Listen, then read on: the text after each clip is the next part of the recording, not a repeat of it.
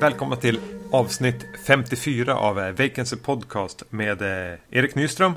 Och Magnus Johansson. Och det här är även våran sista del i Charles Bronson-temat som har varit å, eller, temat för år 2013.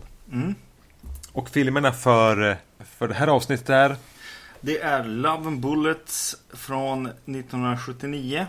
och Death Hunt från 1981. Ja, precis. Så de ligger ganska nära varandra i, i eh, kronologiskt sett.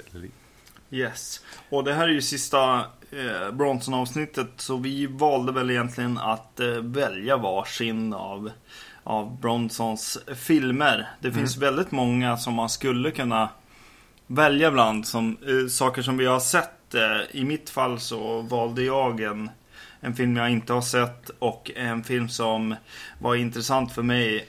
Just för att eh, vem som har skrivit den. Jag valde den här Love and Bullets. För att den som har skrivit novellen va, av, av Death Wish har skrivit den här. Manuset till, till eh, Love and Bullets, som jag har förstått i alla fall, har åtminstone varit inblandad i manusarbetet på, på Love and Bullets. Yes. Eh, och den eh, Death Hunt valde väl jag då utifrån att jag har sett den tidigare och tänkte att, att ja, men den här vill jag ha med i den här Charles Bronson-temat. Just det. Men eh, vår vana trogen går vi i kronologisk ordning. Så vi börjar alltså med Love and Bullets från 1979 i regi av Stuart Rosenberg. eh, som väl kanske är mest känd för att ha, ha regisserat eh, The Amityville Horror som kommer ungefär samtidigt. Har du något år på den? Det är samma år. Samma år. Mm. Mm. Eh, Love and Bullets handlar om, eh, och precis som vi har gjort i alla de här tidigare Charles Bronson-avsnittet så benämner vi Charles Bronsons karaktär som Charles Bronson. Han är en snut som skickas på ett uppdrag till Schweiz för att hämta hem en eh, maffiahustru kan vi väl kalla hon för. Eh, även om hon väl snarare är en flickvän. Eh, som FBI antar vet saker som kan hjälpa dem att sätta fast en, en gangster. Mm. Så han åker till, till Europa, Schweiz och eh, de snötäckta Alperna. Och naturligtvis spelas den här maffia eh, hustrun, maffiaflickvännen av eh, Jill Ireland och naturligtvis så blir det även något av en liten romans. mellan det äkta paret Charles Bronson och Jill Ireland. Just det. Och eh, det här är ju en sån film som känner att den behöver sälja sig under de första tio minuterna. Känner jag direkt. Första bilderna är på de här alpbergen eh, vid förtexterna. Eh, sen får vi allting. Bara, kvinna, en kvinna som har dött i överdos. Hon, han, han får något slags motiv därifrån för att eh, få, få tag i den här eh, knarklangaren som börjar vara riktigt jobbig för polisen. Eh, det går liksom inte att få tag på honom. Eh, och sen så, så visas den här eh, flickvännen som inte avslöjar någonting eh, i en rättegång redan. Eh, och sen flyttas till då, eh, Europa. Europa. Och eh, sen så Sen kommer FBI och CIA eller olika liksom vilken, favor- vilken förkortning man nu vill ha på, den, på någon slags amerikansk myndighet som bekämpar brottslighet. Ja precis och så eh, Ja det sprängs en bilbomb och, och så har vi ju då Charles fucking Bronson här Som dyker upp som ska lösa det här fallet på något sätt Kände du på något sätt att, att eh, Charles Bronsons karaktär lika gärna hade kunnat vara MacGyver? Du har tagit upp MacGyver flera gånger Just med Charles Bronson Har jag det? För det här känns, alltså för min känsla var här att det här är så här långfilmsavsnittet av en tv-serie. Mm, just det Att, Ja, att det här är liksom, nu skickar vi våran agent. Nu har vi fått pengarna till att göra den här säsongsavslutningen på, ja men säg MacGyver eller Airwolf eller eh, åtminstone en serie. Han, vad hette den med, med William Shatner? TJ Hooker. Ja, just. Nu, nu har vi fått pengar här, nu, gör vi, nu tar vi budgeten från tre avsnitt och skickar våran huvudkaraktär till Europa. Och gör ett avsnitt. För det är ju egentligen det lite tv-deckar, tv-deckar-stuk på den. Mm. Att, att, att hämta hem den här maffiahustrun egentligen. Har jag Ja, nämnt absolut. MacGyver för alltså? Ja, det, han, i någon av, eh, av eh, Death Wish-filmerna så, så eh, övergår han ju och blir MacGyver helt Ja. plötsligt och kan en massa saker som, som han kanske inte borde ha kunnat. Nu, med, nu, nu var det här snarare min torftiga fantasi i en tv-serie som fokuserar kring en actionhjälte snarare än att Charles Bronson hittar väl inte på så mycket uppfinningar i, det här, i den Nej. här filmen. Men den har den här TV, tv-snuten som hamnar i, i, i Europa. Mm. Precis, och den här filmen kommer ju också... Ja, i filmen... Ja, vad ska man säga om den här filmen? jag, jag skulle säga att är en av... Det som sticker ut på något sätt, det är ju ändå, vad heter det? Vad heter han? Eh, Rob Steiger, eller vad han heter. Eh, I skurkrollen, eller han eh, maffiaboss... Eh, bossen. Han... Någon slags stammande maffiaboss. Ja, Han tuggar ju scenerier som ingen annan också. Ja. Eh, han, ja, precis. Han är ju fantastisk, eh, tycker jag. Eh, han, han får ju den tunga uppgiften då av sina goons egentligen. Att eh, bestämma att den här flickvännen måste ju dö. För Ja. hon kommer ju till slut att avslöja honom. Och i den scenen som han presenteras i så, så, så går han igenom liksom, åh gud, det är jättejobbigt att- bestämma över det här överhuvudtaget. Och så sen börjar hans goons att prata om, eh, om eh, ja, vilken mat de ska äta Ja. egentligen. De, de tycker det här bara var eh, helt vanlig businessdag liksom. Så här, ännu en som vi måste avpolitera för våran verksamhets skull. Precis.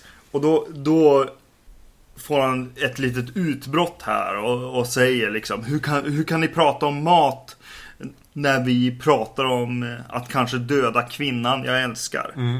Den scenen tycker jag är riktigt bra. Ja, men det, det, det, det som för mig är, är den här filmen är ju Rod Steigers engagemang i att gå in i det här och eh, han är, han är ju den som har brytt sig mest här. Han har verkligen tagit det här på allvar. Det här moraliska dilemmat som maffiabossen ställs inför att liksom rädda sin verksamhet men måste döda sin flickvän. Och agerar ju verkligen utifrån en, vill man vara elak med Rod Steiger skulle man, sä- skulle man kunna säga att han överagerar och tar det här på för stort allvar och gör för mycket av en av den här tv-filmsskurken. Men det är ju han som gör det här till någonting värt att se. Han är inte med speciellt mycket. Men han, som jag sa nu, han tuggar ju verkligen i sig scenerierna och lever verkligen rövare i varje scen. På, på ett ganska härligt sätt. Eh, Den här eh, maffiabossen har ju också en eh, goon med sig i filmen som väl helst skulle ha spelats av John Lithgow. Eh, om det hade varit en Brian De Palma-film vill säga.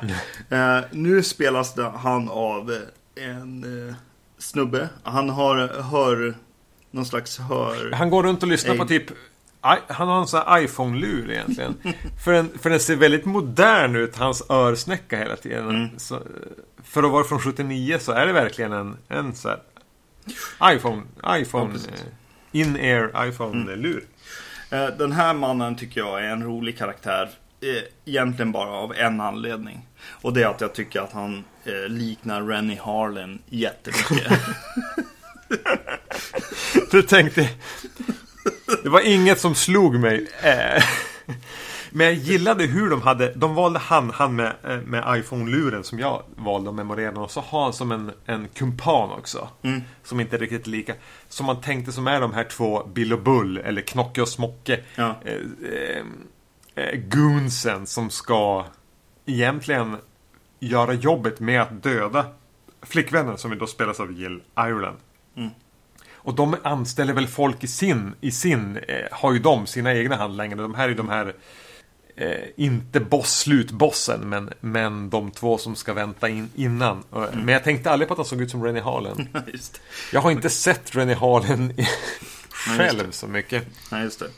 Finns det någon film som du tycker att den här filmen liknar? Överhuvudtaget. Nej, för, för, för den... Eh, jag, jag känner att det är en... Det är en lite för enkel story som presenteras. Lite för snabbt här i början.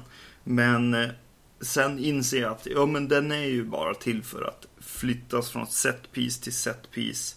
Eh, och, och försöka vara så storslagen som möjligt. Jag tänker på eh, i, i, inte kvalitet, men jag tänker på eh, North by North, Northwest eller i sista eh, minuten. Ja, en kvinna och en man på flykt undan eh, någon. Samtidigt, alltså både, både lagens långa arm och, eh, och, och en skurk finns inblandad. Mm.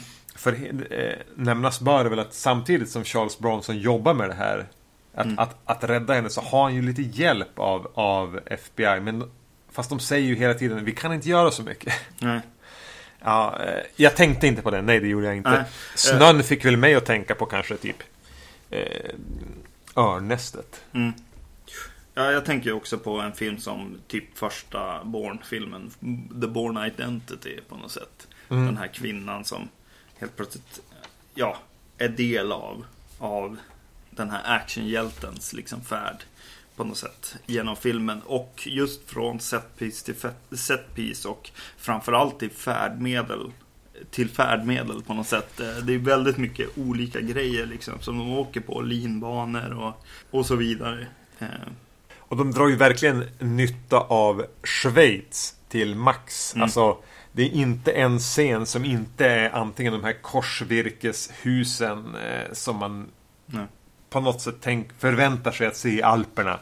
Och i bakgrunden ska det alltid finnas en väl inramad alptopp eller eh, Mm. Eh, eh, ja, de, de vill maximera att de faktiskt har grävt fram pengar att, att, att förpassa den här icke-existerande tv-serien till Schweiz. Mm. Ja, absolut. Men vad tyckte du om eh, musiken då? Tänkte du på musiken?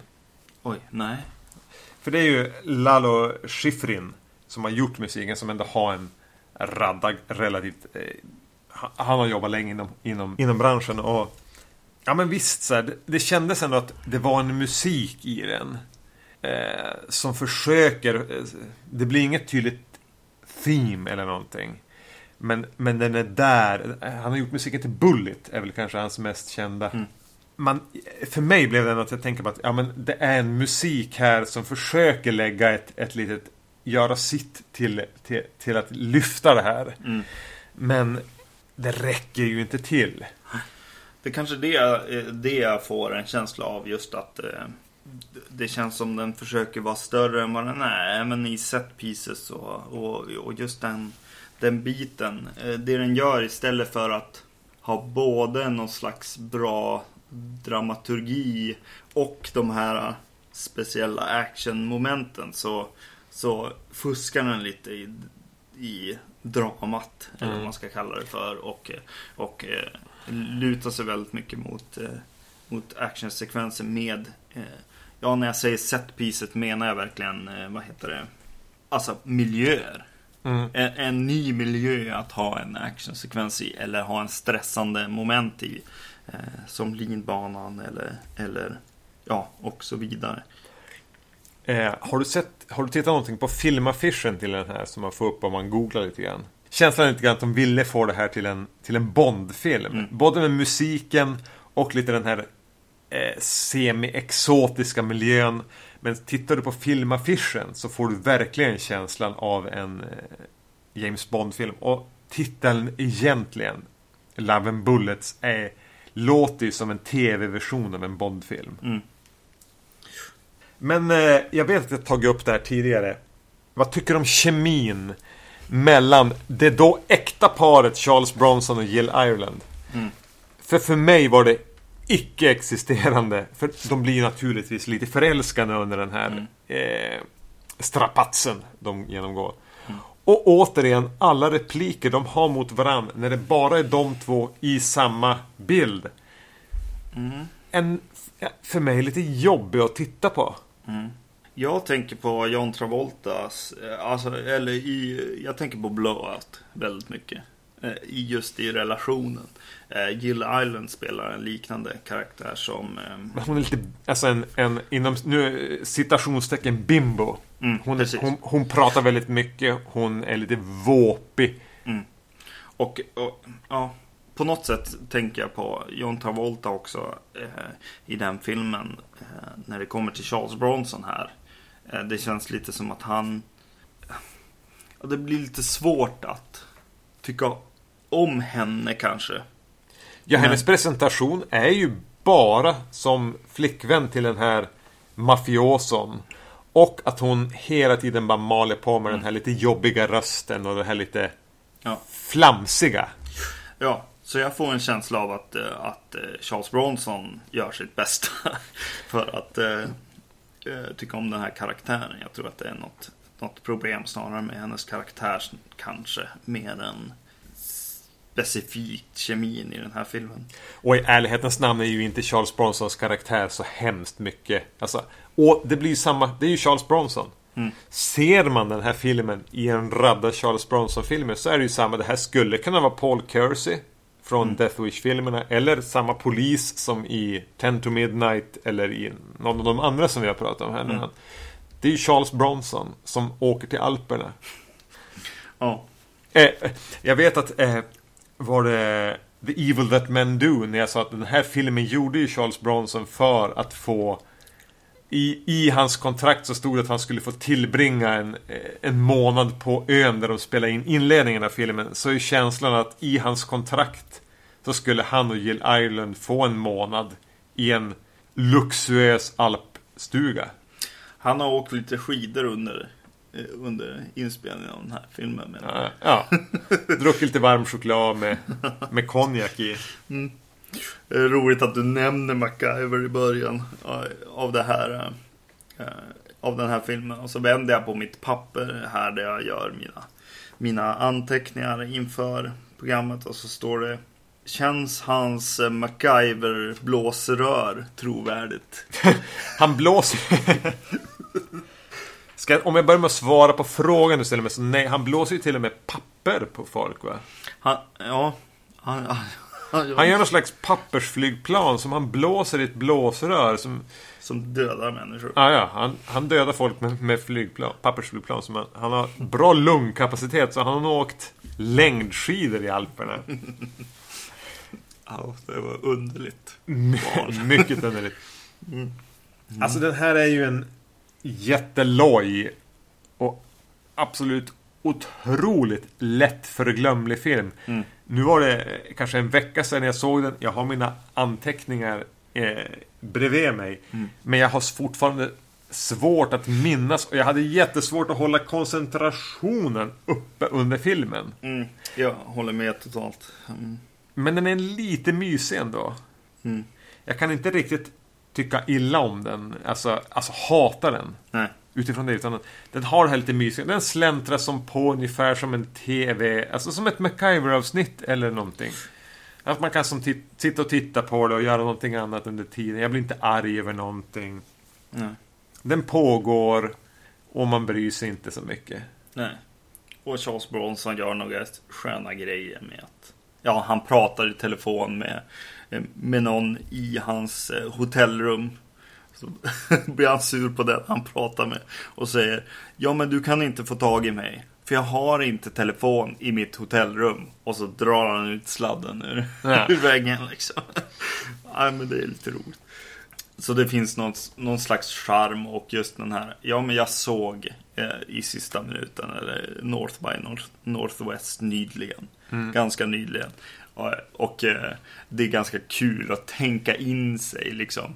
Ja men Charles Bronson i den filmen på något vis. Charles ser- Bronson istället för Cary Grant. Precis. Mm. Ja. Ska Jag jag leva med det ett tag innan Mm. jag gör ett riktigt statement. Yes. Ja, är vi klara egentligen med den filmen kanske? Ja, man blir ganska fort klar med Love and Bullets. Mm. Just det. Innan vi går in på Death Hunt så finns det några liksom Ja, jag vet inte. Jag var inte så jävla imponerad av Love and Bullets. Eh, finns det några vi inte kommer att prata om som man kanske kan rekommendera nu? Innan Charles Bronson-filmer som vi har missat. Ja, som, precis. Vi var nämligen ute med en eh, kollega till dig på, på film... eh, Rickard, ja. Rickard Eriksson. Mm. Och eh, han nämnde några... Eh, Som vi borde ha pratat om. precis. Messenger of Death nämnde han. Nej, var det Kinjite? Ja, just det. Den. Forbidden Subject. Ja. Och, och, och, och den kan man ju definitivt eh, rekommendera att titta på. Den är, Ja, ja. Den är lite mer... Mycket av det Charles Bronson gjorde under 80-talet, alltså kanske efter Death Hunt eller i samband med säg, Death Wish 3 och framåt, eh, då blir det ju tramsigare. Mm. Alltså då är vi inne i, i så här lågbudget Rambo eh, Mm. Genren. Och där finns det ganska mycket som är ganska kul att titta på. Mm. Eh, som vi inte har hunnit till här. Nej. Och sen finns det ju säkert filmer från 70-talet också som vi inte har tagit upp här som eh, jag gärna hade hunnit till. Mm. Som The Stone Killer som jag alldeles eh, inte har sett. Som jag hade någonstans i bakhuvudet men Men, ja precis. Så det finns Murphys Law. Ju, ja, precis. Te- telefon har vi sett också vid något tillfälle Ja. eh, tidigare. Kanske inte det, det bästa, för mig i alla fall. Men, mm. Jag har även sett en som heter eh, Chatos Land som är en western där eh, Charles Bronson spelar någon slags indian i alla fall på, på, på hämnd. Alltså en slags indian Death Wish. som jag inte minns så jättemycket av annat än att jag uppskattade den och att den har, en, har ett härligt slut. Alltså här, lite, inte öppet slut men han, han tar in, han tar inte eh, hämnden riktigt dit man väntar sig i slutet. Mm, just det. Mm. Så Chateau's Land hade jag och en annan film jag gärna hade hunnit till. Men vi, vi kommer att inte att, inte att gå, arbeta vidare med Charles Bronson. Nej. Vi har valt att avsluta det samarbetet. Mm, och istället så går vi nu in på den sista filmen i vårt eh, Charles Bronson-år 2013 som är Death Hunt från 1981. Som regisserades av eh, Peter Hunt. Som ju är mannen som låg bakom James Bond-filmen i Hennes Majestäts hemliga tjänst. Mm. Eh, som väl kanske för, för gemene man är känd som Bond-filmen utan vare sig Sean Connery eller Roger Moore. Där stackars George Lazenby, eller Lazenby, hur man nu uttalar efternamnet, gjorde Bond. Som i ärlighetens namn är en av mina favoritfilmer med eh, favorit-Bond-filmer. När jag, så, jag haft, hade ett projekt för, no, för något år sedan, ett par tre år sedan, när jag såg alla Bond-filmer i kronologisk ordning. Och eh, för mig är det den som klart sticker ut som en av de bästa, tajtaste. Så här, när de prickar in tonen med, med det här eh, häftiga, lätt coola serietidningsäventyret med med eh, strapatser och de är, flyttar sig på ett rappt sätt mellan olika miljöer. Och eh, ja, så är det någon Bond-film man ska se så är det väl i Hennes Majestäts Hemliga Tjänst. Bortsett från det faktum att George Lazenby är väldigt, väldigt, väldigt tråkig som James Bond. Så om, om Sean Connery hade spelat huvudrollen där hade det garanterat varit den bästa. Vilken är din favorit Bond-film? Åh gud vad svårt. Eh, Jag är inte så in, eh, inne i Bond-filmerna alltså, så att eh, jag väljer nog att inte svara på den frågan. Jag trodde du skulle säga Goldeneye. Golden Eye, ja. Mm. Nej, Pass! pass säger jag helt, helt klart. Jag, jag, jag har för lite koll eh, på dem. Jag, jag har ju sett dem, men, men jag har alldeles för lite koll. Men nu fick alltså Peter Hunt Mm. regissera inte bara Charles Bronson Nej. utan även, som väl egentligen har en minst lika stor roll i den här filmen, Mm. Lee Marvin. Och det här handlar alltså om, det här är baserat på, en, på, på, på verkliga händelser. När eh, en, i Kanada, där en trapper säger man väl, Ja. eh, som bor ute i vildmarken och lever håller sig något sån här självförsörjande genom att fånga djur och leva av- av det vildmarken kan erbjuda. Spelad av Charles Bronson. Råkar i bråk med några bosättare i ett, i ett samhälle kring en hund där de har hundslagsmål. Han eh, är rättskaffens man, tycker inte att eh, spöar upp en av männen som vill döda sin hund som har förlorat ett hundslagsmål. Och tvingar honom att sälja hunden, vilket leder till att de vill ha tillbaks hunden senare. Vilket leder till att den här eh, trappern, The Mad Trapper, spelad av Charles Bronson, dödar en man i självförsvar. Vilket leder till en massiv polisinsats och där de samlar även upp ett uppbåd för att, för att jaga The Mad Trapper. Den här utspelas eh, tidigt 1930-tal, även om man lätt kan få känslan av att det är en western. Mm. Och eh, polisen, eh, sheriffen, vad man nu ska kalla det för, som lite motvilligt tar på sig uppdraget att leda den här jakten på, på Charles Bronson spelas då av Lee Marvin. Eh, en annan eh, machoman från lite samma årgång. Ja, precis. Den här uh, The Mad Trapper eller någonting är ju eh, verkar ju vara en riktig legend i Kanadas historia. Va? Ja, som jag har förstått det så finns det ett par, förutom den här så har det gjorts andra filmer om The Mad Trapper. Och, och åsikterna går lite isär om han var en oskyldig man som blev anklagad för någonting eller om han var en galen trapper som dödade folk ute i vildmarken. Och, Eller vad som nu... Precis. Eh, den här filmen tar ju någon slags eh, avstamp i att eh, folk har förutfattade meningar om den här mannen Ja. som går omkring med, med väldigt mycket pengar har han. Ja, Eh, och bygger sin stuga. Ja, enstöring fast med jättemycket pengar. Det, det är någonting som inte stämmer. Och så, och så liksom, ja liksom bryr de i princip. Ja, de hotar honom på något sätt. Ja, men det är ju liksom. inte bara den här schismen som uppstår kring den här hunden i det här hundslagsmålet som är anledningen till att de får för sig att jaga efter han. Nej. Inledningsvis, utan det är ju någonting med att de är misstänksamma mot vem han är eller varför är han så självständig egentligen? Varför har han de här pengarna? Det går även några rykten om att han har så här, karvat ut eh, guldplomber på folk. Han har dödat och sånt där. Det finns mycket legender, rykten runt The Mad Trapper. Mm. Och det är väl li- lite grann det som jagar igång de här männen som sen får för sig när vi ska ta tillbaks hunden. Och det här påminner mig ju enormt mycket om när John Rambo går in i samhället här i, i, i First Blood. Ja, det är svårt att inte tänka på Rambo. För, Nej. för och även lika, de vill ju helst bara vara i fred. Mm. De vill inte ha något med, varken John Rambo eller han heter Albert Johnson, ett väldigt generiskt namn, men det sägs vara ett riktigt namn. Eh, men vi fortsätter kalla honom för Charles Bronson. eh, vill ju som bara få vara i fred och göra sin grej. Mm. Men det provocerar av någon anledning lokalbefolkningen. Mm. Som, som börjar bråka med en och det ska man ju inte göra. Man ska varken bråka med, med Sylvester Stallone eller med Charles Bronson. Nej, precis. Eh, mm. en, en annan sak som då, ja, förutom då den här Rambo-likheten. eh, Rambo kommer väl senare än den här filmen också. Jag kommer väl året efter eller samma år. Ja, ja något sånt. Men eh, någonting jag tänker på i början av den här filmen i alla fall. Eh, det är att den är inspelad, eller den släpps 1981. Eh, samma år som slasher-filmen är, verkligen tog fart. Mm. Och jag känner ju igen mig helt i den här filmen.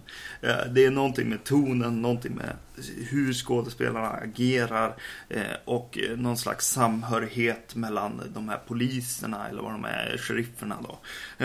Och musiken som får mig väldigt mycket tillbaks till, eh, till slasherfilmer på något känns- konstigt sätt. Även specialeffekter. Det är en, en shootout här i början också. Mm. Mm. Och den bjuder ju på, på visuellt liksom så här hokus pokus med, med alltså skottskador som det pumpar blod ur. Och, Mm. och ja, Jag känner igen mig i fotot och allting egentligen just eh, från den här tiden. eh, Vilket jag tycker är lite kul. Att, att man kan se någonting från en annan eh, genre än en slasherfilmerna man sett från året. Liksom, och ändå känna igen sig. Mm. För det är ju egentligen som genre betraktat en blandning mellan thriller, action och någon slags här outback-äventyr. Mm. För den tar ju verkligen fasta på de här snöiga, skogiga miljöerna som lika... Ja, det är Kanada. Men för mig slår det ju även an någon slags sträng av hemma. Alltså av Norrland med barrträden och, och, och, och snön och, och det här lite bistra klimatet. Eh, Jag har aldrig gått klädd i lika mycket päls som Charles Bronson. Nej, eh, precis. En av anledningarna tydligen, eller ja, eh, som jag har förstått det med att Peter Hunt här fick eh, stå för regin är just att eh, den här Bond-filmen han har gjort, eh, Hennes Majestäts Hemliga Tjänst, eller vad den heter, utspelas mycket i, i snö. Ja, de Miljö. åker en del skidor i den, det gör de. Ja, Mm. och eh, att de som producerar den här filmen helt enkelt tänker, ja men han är, han, han klarar kylan. Han kan det här. Han vet hur länge vi kan köra kamerorna innan de börjar gå för sakta på grund av kylan. Ja, kul. Samtidigt är väl inte känslan av att det är jättekallt i den här filmen som är påtaglig. Men- det är väl just det här snöiga klimatet. Mm. Ungefär i halva filmen här så tänker jag hela tiden. Ja, det kanske också har med den här slasherfilmstonen eller känslan. Eh, Så tänker jag hela tiden, okej, jag vet att den här är inspelad på on location. Mm. Där och då. Men jag känner hela tiden att jag är jätteinstängd. Och känner att det enda som finns är den här polisstationen eller sheriffstationen. Det finns en affär. Det finns en bild på Bronsons stuga. Mm. Och så sen finns det lite buskar utanför. Som är bara en bild egentligen på buskar.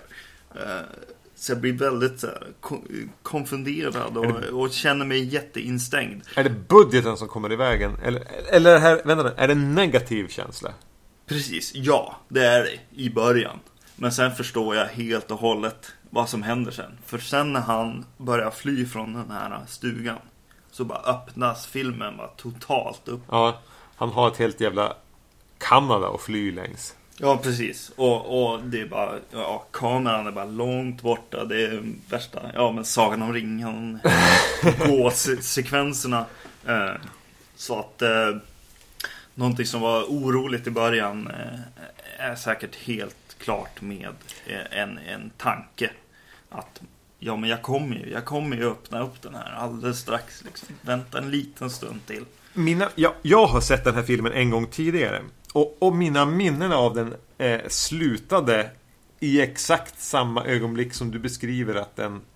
När du pratar om när den öppnar upp sig nå, nå, någonting alldeles kopiöst. Jag minns filmen ungefär fram till det ögonblick då den gör det. Eh, Så, så för mig var det att se om den var väldigt... För jag hade ingen aning om vad som skulle hända efter det. När den väl öppnar upp så det blir en... Det är väl då egentligen titeln även eh, spelar in. Det är då det verkligen blir en, en Death Hunt. Mm. Men eh, det den här gör, alltså den låter väldigt basal.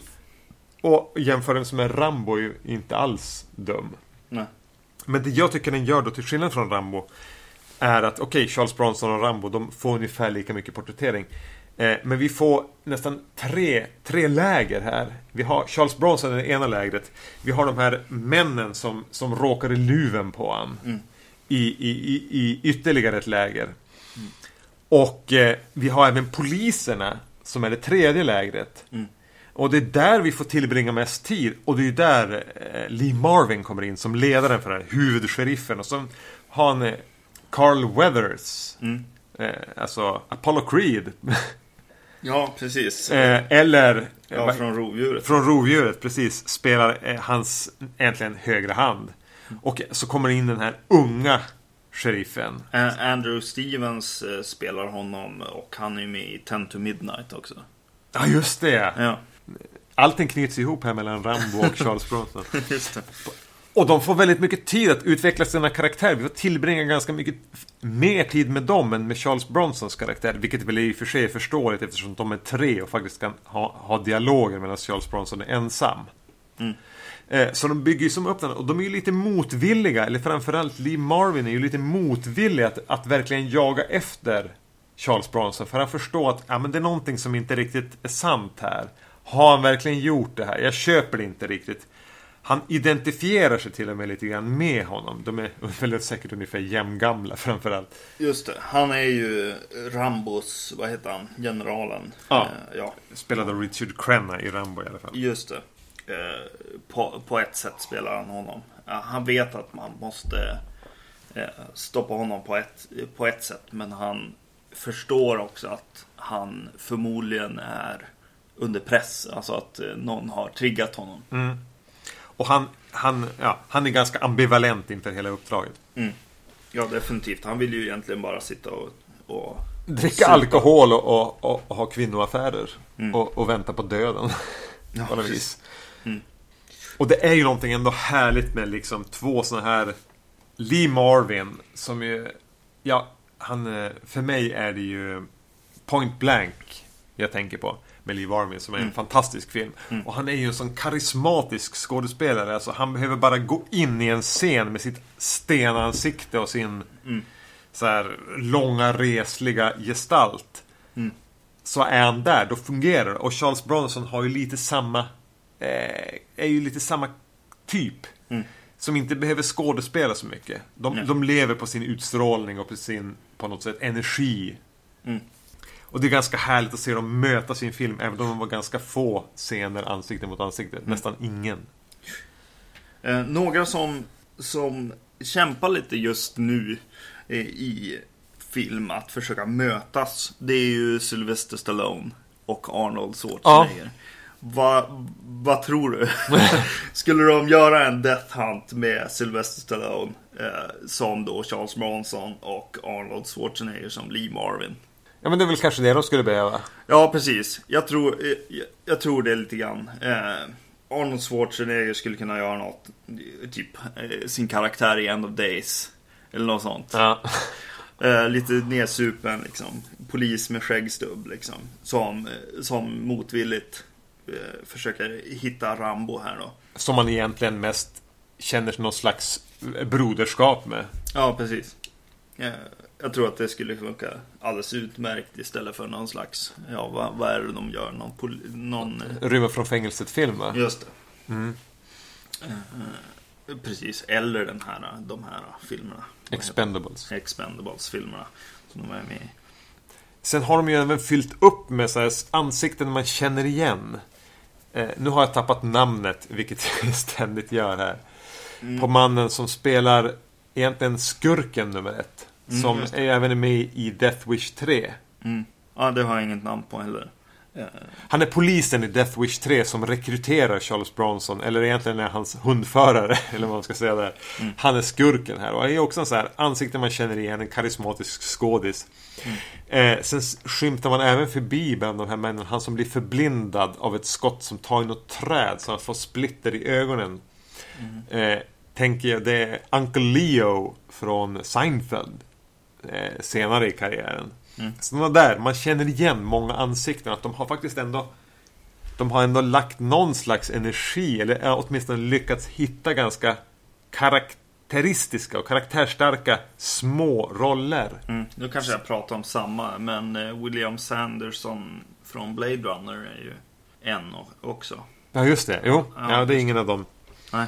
Ja, absolut. Och det gör ju den här filmen till någonting helt annat än, än Love and Bullets till Ja. exempel. Eh, Den här, det här är ju en, en riktig film på något sätt. Ja, det är inte det här dub- dubbelavsnittet av en tv-serie. Nej, absolut inte. Utan, utan det känns eh, som ett härligt eh, äventyr på något vis. eh, Som verkligen osar av liksom Rambo och för mig Rambo och Rovdjuret och alla de filmerna. Men, men de flesta kommer ju se den här som en westernfilm. Mm. Vilket då får mig att känna så här, vänta nu. det kanske är så att all amerikansk film egentligen i grund och botten, i alla fall i actiongenren, är westernfilmer. Kanske. Ja, de har ju alltså den första, alltså amerikansk Finns- västern är ju egentligen stöpt ur en, alltså amerikansk action är stöpt ur en västern-tradition. Ja, precis. Och den här, alltså det tar ju om man inte liksom vet när den utspelar sig så tar det ganska lång tid innan man förstår. För de första scenerna tänker man, ja men det här är väl ja, men en western. Samma mm. tid, fast alltså okej det är snö och ett karriärklimat. Men man tänker ändå så här. Clintan skulle kunna dyka upp på ett hörn. Alltså den här 18, andra halvan av 1800-talet. Men sen börjar man ju förstå i dialog så nämns det saker som att tidningar. Alltså man börjar förstå, okej det här är senare. Ja, det kommer flygplan. Och sen kommer ett flygplan också, framförallt. Eh, jag läste om det också, att de hade byggt en exakt replika av det plan som användes i jakten på den här The Mad Trapper. Ja, ja det verkar liksom lite påläst. Eh, även om, om många har kritiserat tydligen den här filmen för att vara lite mer eh, pro honom. Ja. vilket an, andra ser det ju som liksom det stora kanadensiska typ hotet i princip. Men mm, den deras... stora manhunten, liksom boven. Eh, mm. Det är deras Zodiac killer på något vis. Kanske. Um, mm. Nej, jag, tyckte, jag tycker den är skön som just gränsen mellan västern och sen Rambo och rovdjuret också. Rovdjuret tar jag upp just för den här kärngruppen av poliser som, mm. som är med. Som alla och får Carl... en liten karaktär liksom. Och Carl Weathers. ja, Carl Weathers. Men, men just att du har Rucken, du har en ja, försupna polisen, eh, gamla räven och du har liksom. Ja, och det ja. finns även eh, kvinnor med som de lyckas få ihop det med. Mm. Angie Dickinson som ju spelade mot Lee Marvin i Point Blank dyker ju upp här mm. i en ganska märklig roll. Eh, det känns väldigt lösryckt och liksom en aggressiv eh, producent hade ju klippt bort henne helt och hållet. Mm. Men jag gillar ändå att hon är där. Hon... Eh... Ja men hon ger någonting till gänget på något sätt. Både hon och den här indian Kvinnan. Kvinnan som, som behand... i princip ligger med dem. Ja. ja. Det blir väldigt speciellt eh, känsla i gruppen på något sätt. ja. Mm. Jo, så egentligen är väl det här inte extremt mycket en Charles Bronson-film. De, de filmer vi har pratat hittills om Charles Bronson har ju ändå haft han i huvudrollen på ett mycket tydligare sätt. Det handlar om Charles Bronson som har gjort sina Charles Bronson-grejer. Mm. Visst, eh, jag såg den här tillsammans med min, med min sambo. Hon sa bara att men det här känns ju som han från Death Wish som bara tröttnar på allt elände och får ut, flytta upp i skogen. Mm. Och ja, det finns ju en sån känsla. Vilket kanske mest beror på att det är Charles Bronson. Mm. Men här är ju han mer bara ett väsen. Han är ju nästan en legend mm. som de andra jagar. Och jag tycker om det jättemycket i mm. den här filmen faktiskt. Charles Bronson används jättebra här.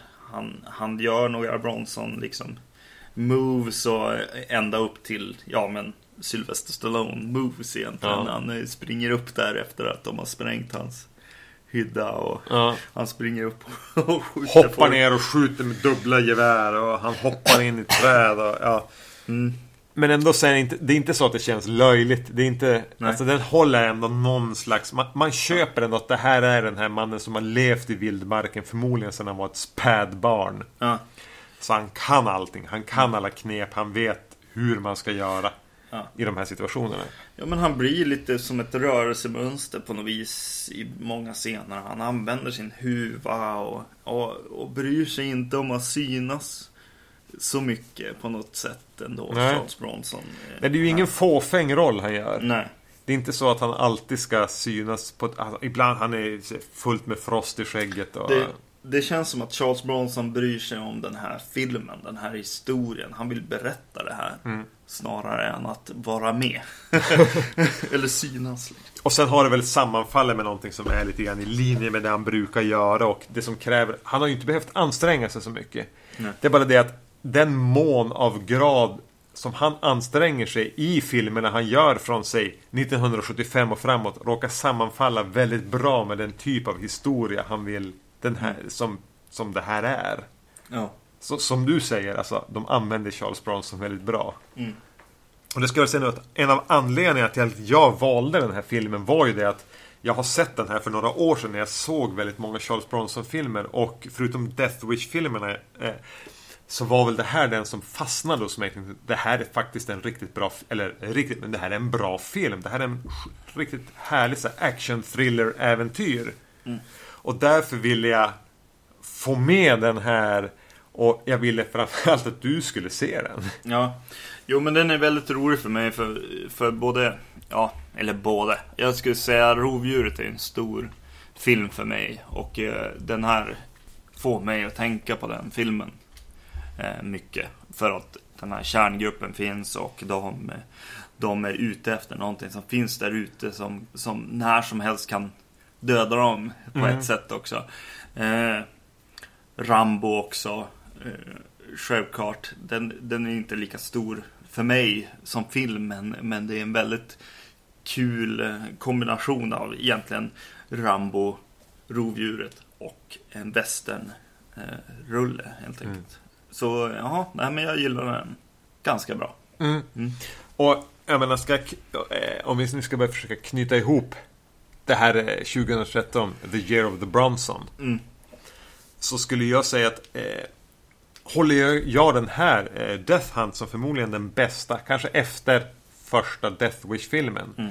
Så är det den film som jag tänker att ja, men den här kan jag se igen. Jag kommer att se Death Hunt igen. Jag köpte den på Blu-ray inför det här och det var en ganska bra ut, dubbla kommentarspår och grejer. Och bara, den här känner jag att Medan jag har velat bli av med många av de andra Bronson-filmerna jag har köpt för att jag tänkte att de här vill jag inte ha, samla, ta utrymme i min lägenhet. Så är det här en bara, ja men den här förtjänar sin plats i en, i en filmhylla på något vis. Den här kommer jag, eller i en, i min film. Den här vill jag se igen. Mm. Någon gång. Jag vill se den med kommentarspår någon gång. Inte för att bli tjatig, men där är ju båda de filmerna som jag, jag refererar mest till, eller tänker på mest, eh, Rovdjuret och eh, eh, First Blood, är ju sådana filmer också. Och den här, den här kan definitivt stå mellan de filmerna. Och Trängas med dem i hyllan. Eh, definitivt. Mm. Jag gissar på att den, den säkert är vissa personers eh, First Blood. Ja. Mm. Inte lika många som har First Blood som sin First Ja, Blood. precis, och kanske några som är ännu lite äldre än oss. Mm. Ja. Men det här var väl vårat, då, då vårt sista Charles Bronson-avsnitt i det här eh, temat som vi valde att hålla under 2013 med att plocka ut eh, några avsnitt som skulle vara, fokusera på två eh, Charles Bronson-filmer. Mm. Och eh, precis. Och, och, och eh, det här valet visade sig väl både bland våra min eh, fru och din sambo var ett lite så här halvrackigt val. Ja, ja. ja. Och, och eh, De hade väldigt svårt att orka med det här. ja. Och var less på hans mustasch. Och jag gissar att det är likadant med en del lyssnare. Jag vet att det är så bland, bland eh, vi, vissa. Ja, Den Eh. här killen på jobbet som jag refererar till ibland. vi till låter han exempel. vara utan namn kanske. ja, jag vet. Jag tänker med en liten Dilbert-miljö här. Att han är någon så här eh, kille med en vit skjorta med korta ärmar och slips som går runt och häller kaffe på dig eller någonting. Ja. Eh, ja, nej vi har inte... Och, och, och eh, utan att prata om, om hur mycket vi... Allt för mycket om hur vi följer våra, våra lyssnare. Så har vi väl inte haft varken som den bästa feedbacken eller speciellt de högsta lyssnarsiffrorna på just de här Charles Bronson-avsnitten. Ja, precis. Så det jag skulle föreslå, alltså vi har tänkt att vi ska ha ett år av någonting. Någonting. Vi har ett eget, en tanke. Mm. Eh, precis, vi, vi har en tanke vad vi ska göra. Den Jag- blev sågad ja, eh, tidigare idag av en... Ja, eh, av Rickard som jag driver Filmfenix tillsammans med. Så, jag rekommenderar att ni skriver in till podcast.vacancy.se och eh, föreslår ett tema. För 2014 då. Precis. Som vi ska driva ungefär i samma lunk som det här Charles Bronson-temat. Just det, det kan vara eh, en skådis, en regissör, en eh, genre, kanske en subgenre. Genre, ett, någonting speciellt. Ja, Ett år eller ett... Eh, jag vet inte vad. nej. Men eh, som sagt, podcastet vacancy.se eller på Facebook finns vi också. Ja. Där man kan, kan, kan delge, delge oss. Eller på Twitter. Eh, at eh, vacancy underscore se. Ja, nej men eh, tack så mycket. Tack och hej! Ja, hej hej.